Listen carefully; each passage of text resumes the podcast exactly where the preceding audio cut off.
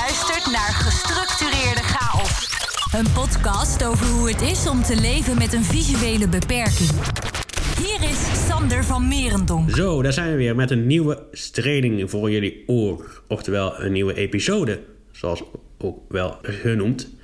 In deze episode, zoals vorige keer al aangegeven, ga ik het hebben over mijn trip naar Europa Park. Ik zal zo meteen ook uitleggen hoe ik hierbij gekomen ben en wat de achterliggende reden hiervan is geweest. Maar eerst even stilstaan bij hetgene waar ik trots op ben, zoals ook iedere keer. Deze keer was het best een uitdaging om iets te bedenken. Maar ja, ik zal Sander niet zijn, dus heb ik toch weer iets weten te bedenken met mijn creatieve geest. En deze keer is het het feit dat ik bewuste keuzes kan maken in het drukke schema wat ik op dit moment heb en wat de komende tijd ook zo zal blijven.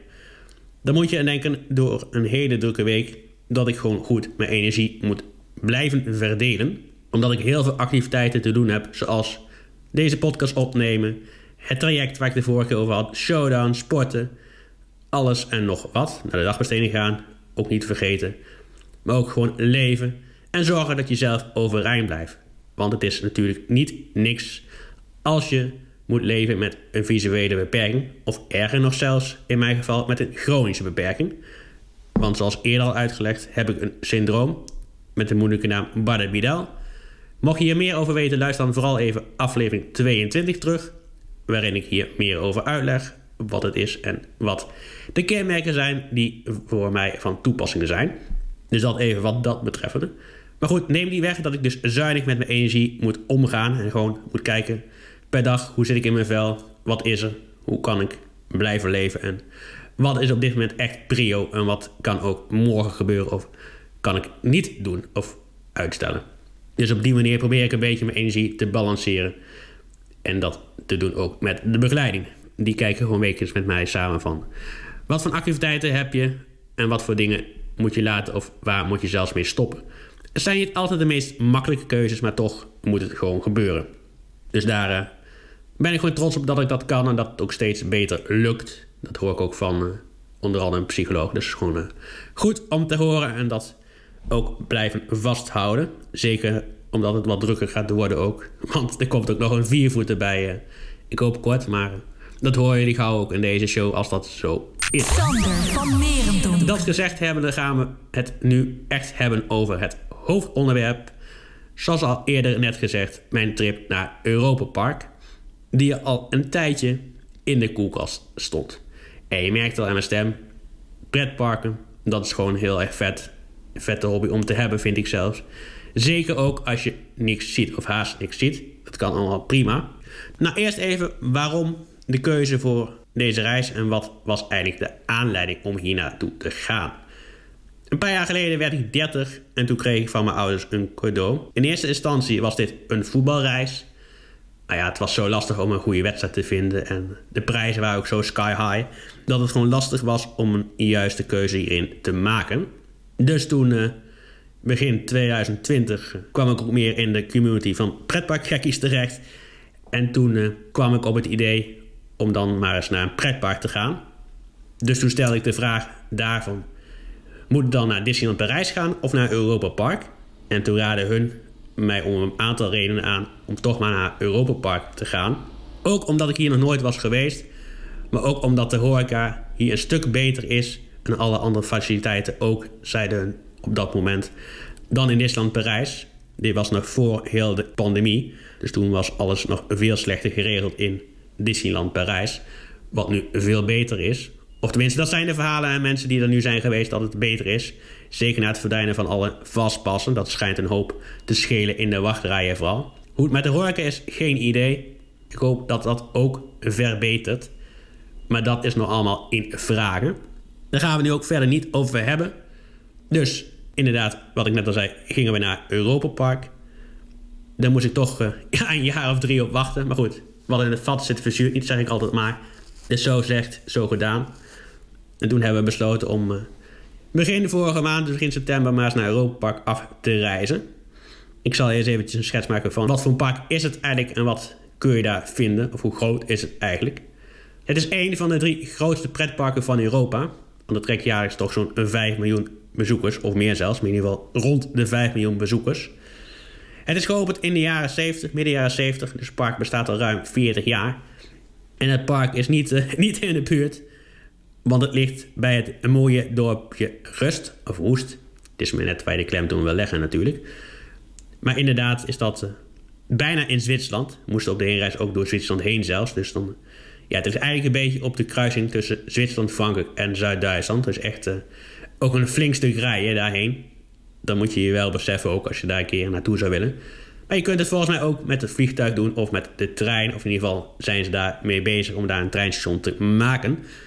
Dus dat is op zich allemaal positief uh, en een stuk makkelijker om daar dan naartoe te gaan. En het is echt een resort ook. Dan zul je zeggen, Sander, wat is een resort?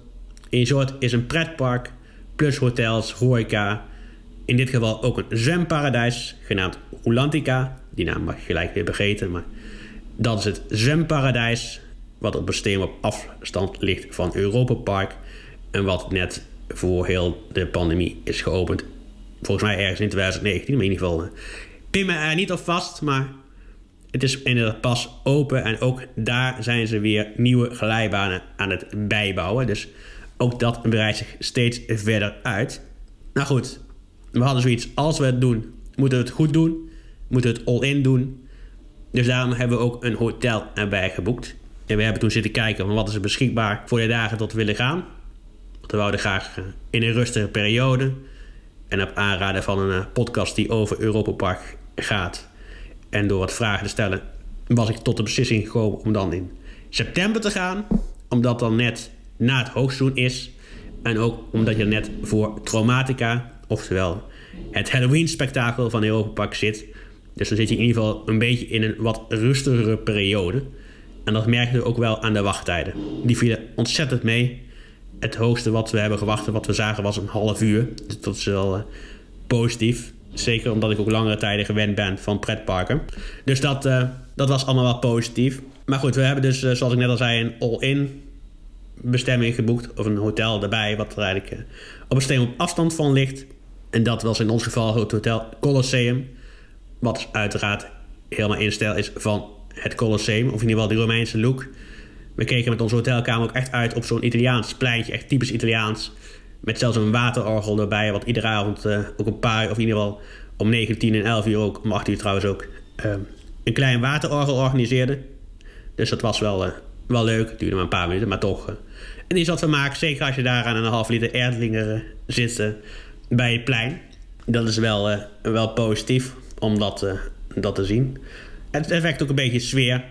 We hadden een prima kamer. We zijn niet echt veel op die kamer geweest, maar in ieder geval om te slapen. Ik moest wel uitkijken met mijn hoofd, want uh, boven mijn bed, ik sliep dan op uh, het bed waar de kinderen slapen. Twee hoog. Oh, het. Ik kwam even ook niet aan. Staalbed. En ik sliep dan onder. Zodat ik in ieder geval zeker wist dat ik niet uit mijn bed zou kunnen vallen als ik aan het slapen was. Niet dat het ooit gebeurd is, maar toch uh, ben ik er altijd bang voor. Slaat helemaal nergens op, maar ik ben daar gewoon maar zoals bang voor. En ik moest uitkijken met mijn hoofd, want er zat zo'n mooie, ja, Romeinsachtige boog, denk ik. Zo omschrijf ik het beste. Boven mijn bed, dus ik moet echt in de midden gaan zitten, wou ik mijn hoofd niet stoten. Want ja, het is natuurlijk voor kinderen gemaakt. Het is, een, het is en blijft een kinderbedje, dus moet je blijven uitkijken met je hoofd.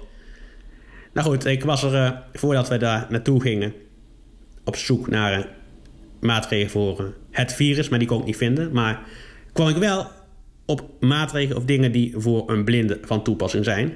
En ik kwam er dus achter dat je als blinde gratis naar Europa Park kon. Op vertoon van een verklaring van je oogarts.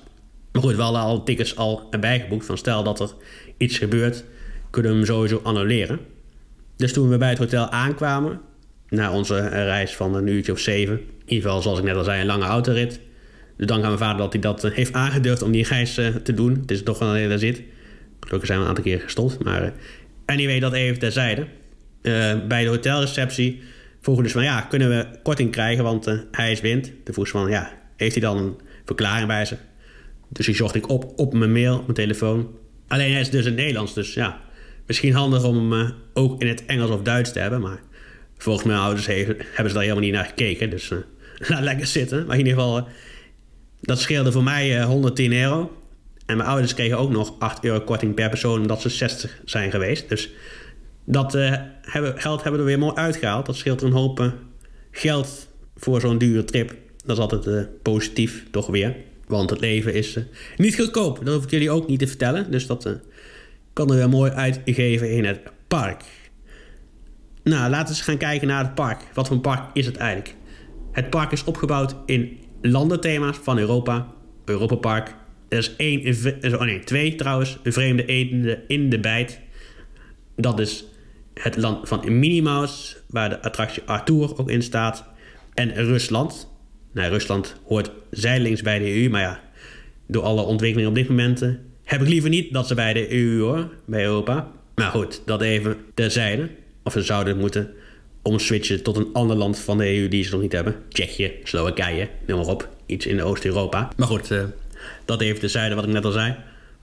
Een aantal thema landen sprongen er wat ons betreft toch wel uit. Dan heb ik het vooral aan over Italië en Frankrijk.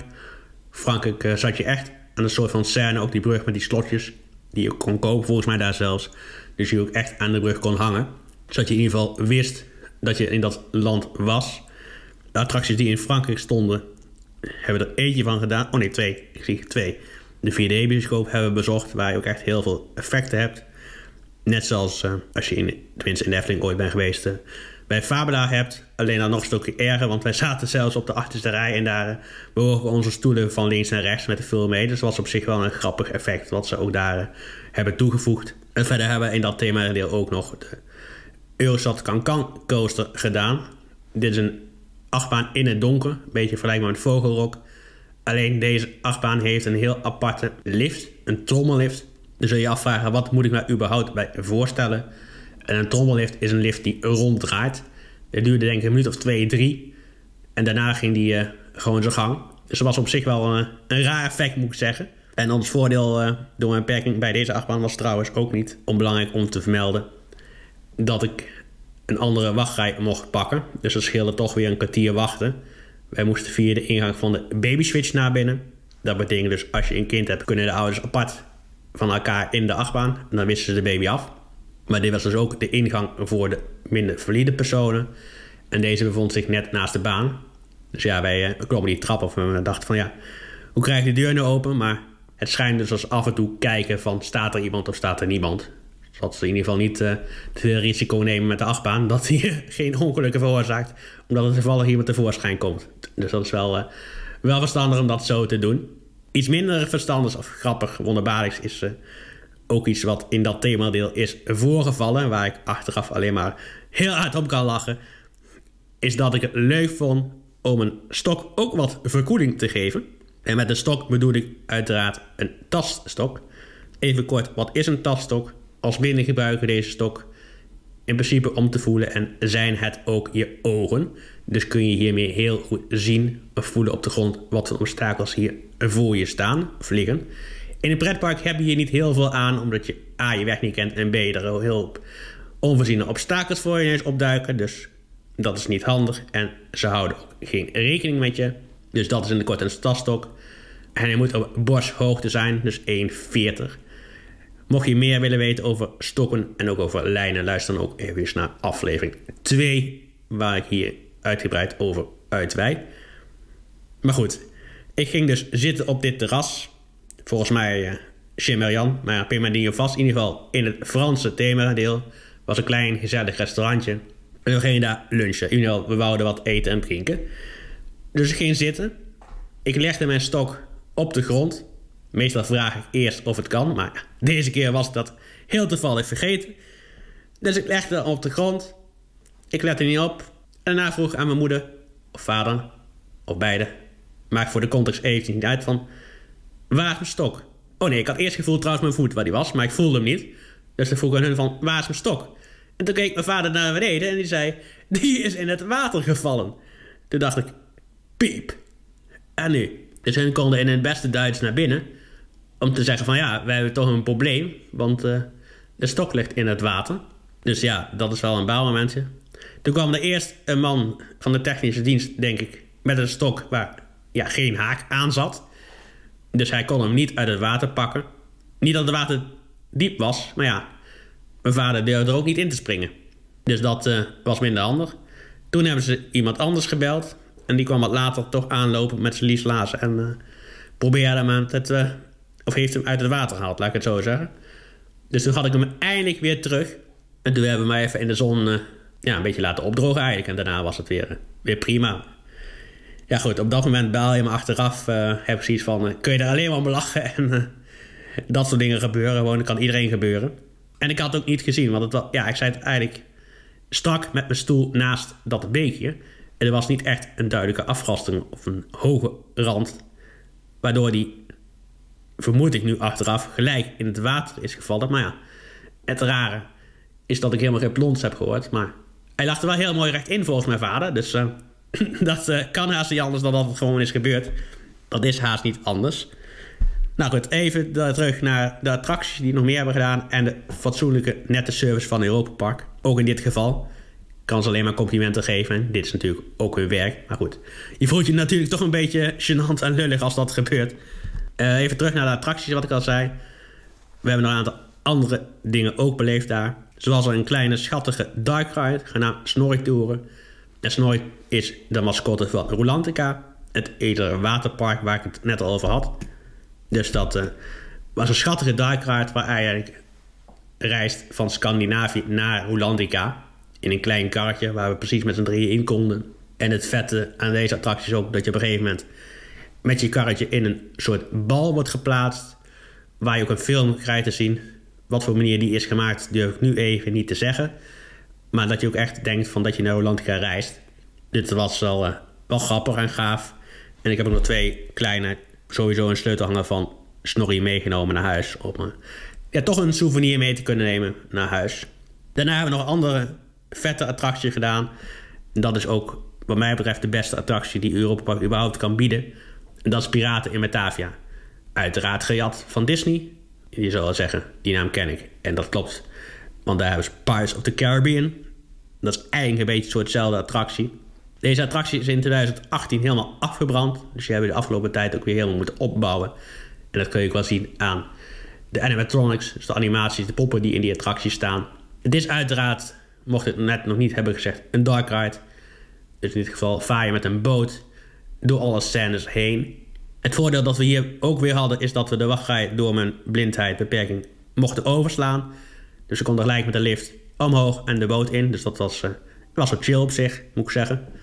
Ja, dan heb je eigenlijk een keer voordeel van je beperking. En dat mag ook wel eens een keer, vind ik. Dus uh, ik heb daar helemaal geen problemen mee hoor dat, uh, dat hebben we wel kunnen leren en ook kunnen accepteren. Of accepteren is misschien een beetje te zwaar, maar in ieder geval uh, kan ik daar prima mee leven als dat gebeurt. Nou, even het kort, waar gaat de attractie over? Het is een strijd tussen Bartholomeus van Robbemond en Cortés over een vuurdolk. Dus ja, hoop strijd, hoop piraten, poppen die daar in de attractie staan. En uh, je gaat ook naar Batavia toe. Staat ook in het themadeel Holland. Holland. Want de Hollanders waren natuurlijk ooit de baas over Nederlands-Indië Batavia, wat nu Jakarta is. Dus vandaar dat ik deze attractie op zich daar wel goed vind staan.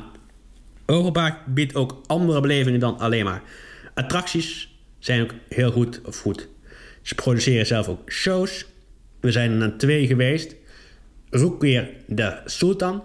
Als ik het zo goed uitspreek. Mijn Duits is niet top, maar ik doe mijn best. In ieder geval, eh, het is een stuntshow met paarden en ook één dromedaris. Het verhaaltje gaat er, als ik het goed herinner, over dat de sultan terugkeert en dat hij het amulet steelt van een vrouw. Ik weet niet meer precies of ze nou een prinses was of niet. Maar goed, in ieder geval, ze gaan met elkaar vechten en uiteindelijk wint de prinses van de sultan en een soort van clown of zoiets. En de paarden komen hier ook vrij langs, allemaal stunts. Of stunts, in ieder geval een hoop eh, risico's die ze uithalen op paarden. Dus dat is wel tof om te zien, vind ik altijd toch.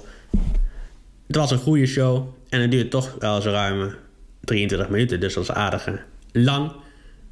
Ook hebben we nog een ijsshow bezocht, die vond ik wat minder, maar goed, het is toch aardig van maak. Dat is overigens meer variété, circus achter dan ijs. Schaatsen vond ik zelf, maar goed, dat is uh, achteraf. En iets anders waar ze ook om bekend staan, is uiteraard de goede gastronomie, het goede eten. En ik kan niets anders zeggen dat dat echt verrukkelijk was. We hebben genoten van het uitgebreide buffet, of ontbijtbuffet moet ik eerlijk zeggen, eerder zeggen. Voor een blinde is dat niet zo handig, omdat uh, daar langslopen, dat is gewoon uh, geen optie, vind ik. Dus wat we meestal doen is dat... Uh, of ik ga een keer mee en weet wat er is, of mijn ouders of mijn begeleiders net wie er met je meegaat, vertellen wat er is. En, of kennen jou heel goed en kunnen zelf iets meenemen of vragen het continu aan je. Dus daar hebben we drie keer van kunnen genieten, van het ontbijtbuffet. Heel veel goed gegeten en dan, als je goed volpropt, dan hoef je eigenlijk de rest van de dag minder te eten of niks te eten. En ook hebben we een heerlijke pizza op. Die was ook heel goed. In het Italiaanse themadeel in Italië. Want nou ja, pizza komt officieel niet uit Italië. Maar goed, goed, goed. Um, ik neem het van, ik doe het ermee. Hij was in ieder geval verrukkelijk. Dus ja, ik heb er op zich wel van genoten. Er waren wel een aantal dingen die ik daar miste. Of wat ik dacht van... Dat had ik misschien anders gezien of gewild. Want er is namelijk minder storytelling of verhaal dan in een Disney Efteling park. Die zijn daar toch meer meester in, denk ik, dan een Europa Park. Europa Park staan meer trail-attracties. En ook attracties die kitscherig zijn, die een beetje fout zijn. Moet je aan denken aan een kleine Piccolo Mundo. Maar dit was een kleine dark ride waar je zo doorheen bent. Of een Geisjeslos. Dat is gewoon een spookslot. Het stelde volgens mij ook niet veel voor. Maar ja, ik mocht er niet in, want er was verboden voor blinden. Dus heb ik dat maar niet geprobeerd. En uh, dat waren een beetje bevindingen over Europa Park. Het is een heel mooi park, heel goed onderhouden. En ook niet voor niks een van de grootste parken van Europa, denk ik. Heel goede kwaliteit ook. Alleen, wat ik net al zei, de storytelling kan wat beter. En daarnaast, wat ik net ook al aanhaalde bij Piraten van Batavia... hebben ze een aantal dingen gejat van Disney. Zoals Piraten in Batavia. Wat geldt is van Pirates of the Caribbean. Voluntarium, dan zul je afvragen, Voluntarium werd niet genoemd. Dat is ook nog een unieke attractie. een soort van vliegend theater. Je vliegt over Europa heen. Maar goed, dat kun je ook in Walt Disney World zien. En dan heet die attractie Soren. En de mascotte is ook een beetje gejat. Heet daar Euromouse, maar ik vind een beetje een slechte imitatie van Mickey Mouse. Dus ja, dat vind ik toch een beetje jammer. Ik heb zoiets van, bedenk dan zelf een unieke creatie. Je hebt een groot creatief team, hoop Imagineers, ontwerpers, die kunnen toch zelf wel iets ontwikkelen of ontwerpen wat dezelfde kwaliteit kan dragen dan wat Disney ontwikkelt. Dus dat vind ik altijd een beetje jammer dat het op die manier moet. Maar goed, we hebben ervan genoten. Ik heb hem weer kunnen opladen, ik had het ook wel nodig. Dus mocht je nou twijfelen of je dan toe moet gaan, ik zou het zeker doen. Zeker ook als je van grote en harde trail achtbanen houdt. Want die staan er zeker ook. Zoals bijvoorbeeld de Silver Star. Dit is een achtbaan van 73 meter hoogte met een snelheid van 130 km per uur naar beneden.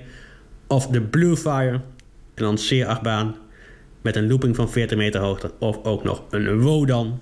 Dit is een houten achtbaan die ook 100 km per uur gaat. Plus, als je lekker nat wil worden, kan het ook zeker in Europa Park. Dat hebben we ook niet gedaan, want hadden we geen zin om echt zeiknat te worden. Want dat kun je ook zeker worden in een Poseidon waterachtbaan of in een, bijvoorbeeld de Atlantic Super Splash.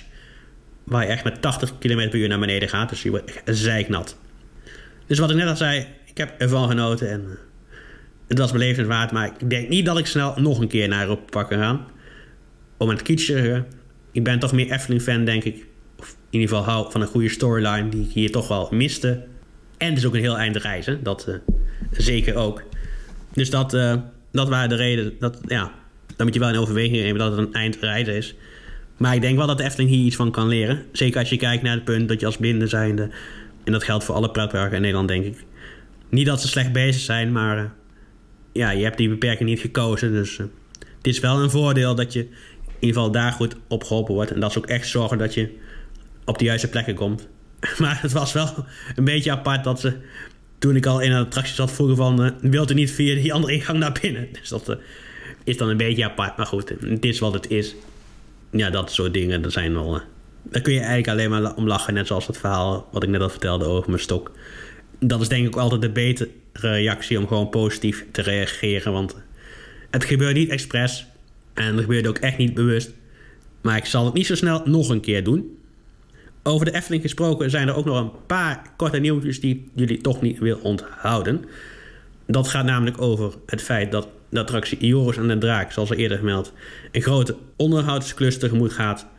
Hij gaat dicht vanaf begin oktober. Dus hij is al dicht als deze aflevering uitkomt.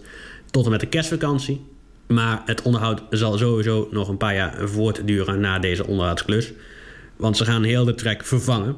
Er wordt een soort combi tussen hout en stalen achtbaan. Sowieso gaan ze nu de bochten ook aan de kant van de Python vervangen door een soort van Titon-trek. Dus een stalen bovenlaag. En daarnaast, wat ik zelf heel cool vind en nooit meer had verwacht, en ik denk meerdere Efteling-liefhebbers, dat ze draak Etna, de grote animatronic, naast de baan ook een lik verf gaan geven en ook een beetje gaan opfrissen. Een aantal effecten gaan terugkomen, helaas niet het water- en vuur-effect. Maar goed, eh, een aantal bewegingen gaan ze wel terugbrengen. Het moeras gaat weer borrelen. De nek en de kop gaan weer bewegen. En ook komt er weer rook uit de neusgaten. Dus uh, dat vind ik al heel wat. Daarnaast is er ook meer bekend geworden over de winter Efteling. Ik dacht eerst, lees ik dit nou goed? Maar het klopt echt wel. Want deze gaat langer duren dan, uh, dan ik voorheen gewend ben. Deze duurt van, uh, even uit mijn hoofd, van 14 november tot en met 5 maart. Dus echt bijna vier maanden. En ik had het nooit meer verwacht dat ze A, de schaatsbaan zouden gaan terugbrengen, maar ook dat alle vreugdevuren en potkachtjes terugkomen. Zeker als je kijkt naar uh, alle problematiek over het stikstofbeleid wat er nu heerst. Dus dat had ik niet verwacht, maar goed. Misschien dat het in de toekomst nog gaat veranderen. Dus dat waren even twee dingen die ik jullie toch niet wil onthouden. En verder zijn ze gewoon druk bezig met de sloop van het spookslot. Dus uh, dat vordert ook aardig gestaag. Mocht je nou iets willen toevoegen aan heel het verhaal of een vraag willen stellen, dan kan het altijd. Stuur een mailtje naar info gestructureerde chaos.nl. Vul het contactformulier in op de website. De show is ook te vinden op alle bekende platforms: Spotify, Apple Podcast, Stitcher. Op Spotify en Apple Podcast kun je ook een, review achterlaten. Vind ik altijd tof om iets te lezen. Doe, dat vooral. Ik hou je niet tegen. En vertel ook van het bestaan van deze show aan je opa, je oma, je cavia, heel je netwerk, heel rattenplan. Maakt me niet uit. Bedankt voor het luisteren naar deze aflevering van Gestructureerde Chaos. Niets missen van deze podcast? Abonneer je dan nu via de diverse platforms.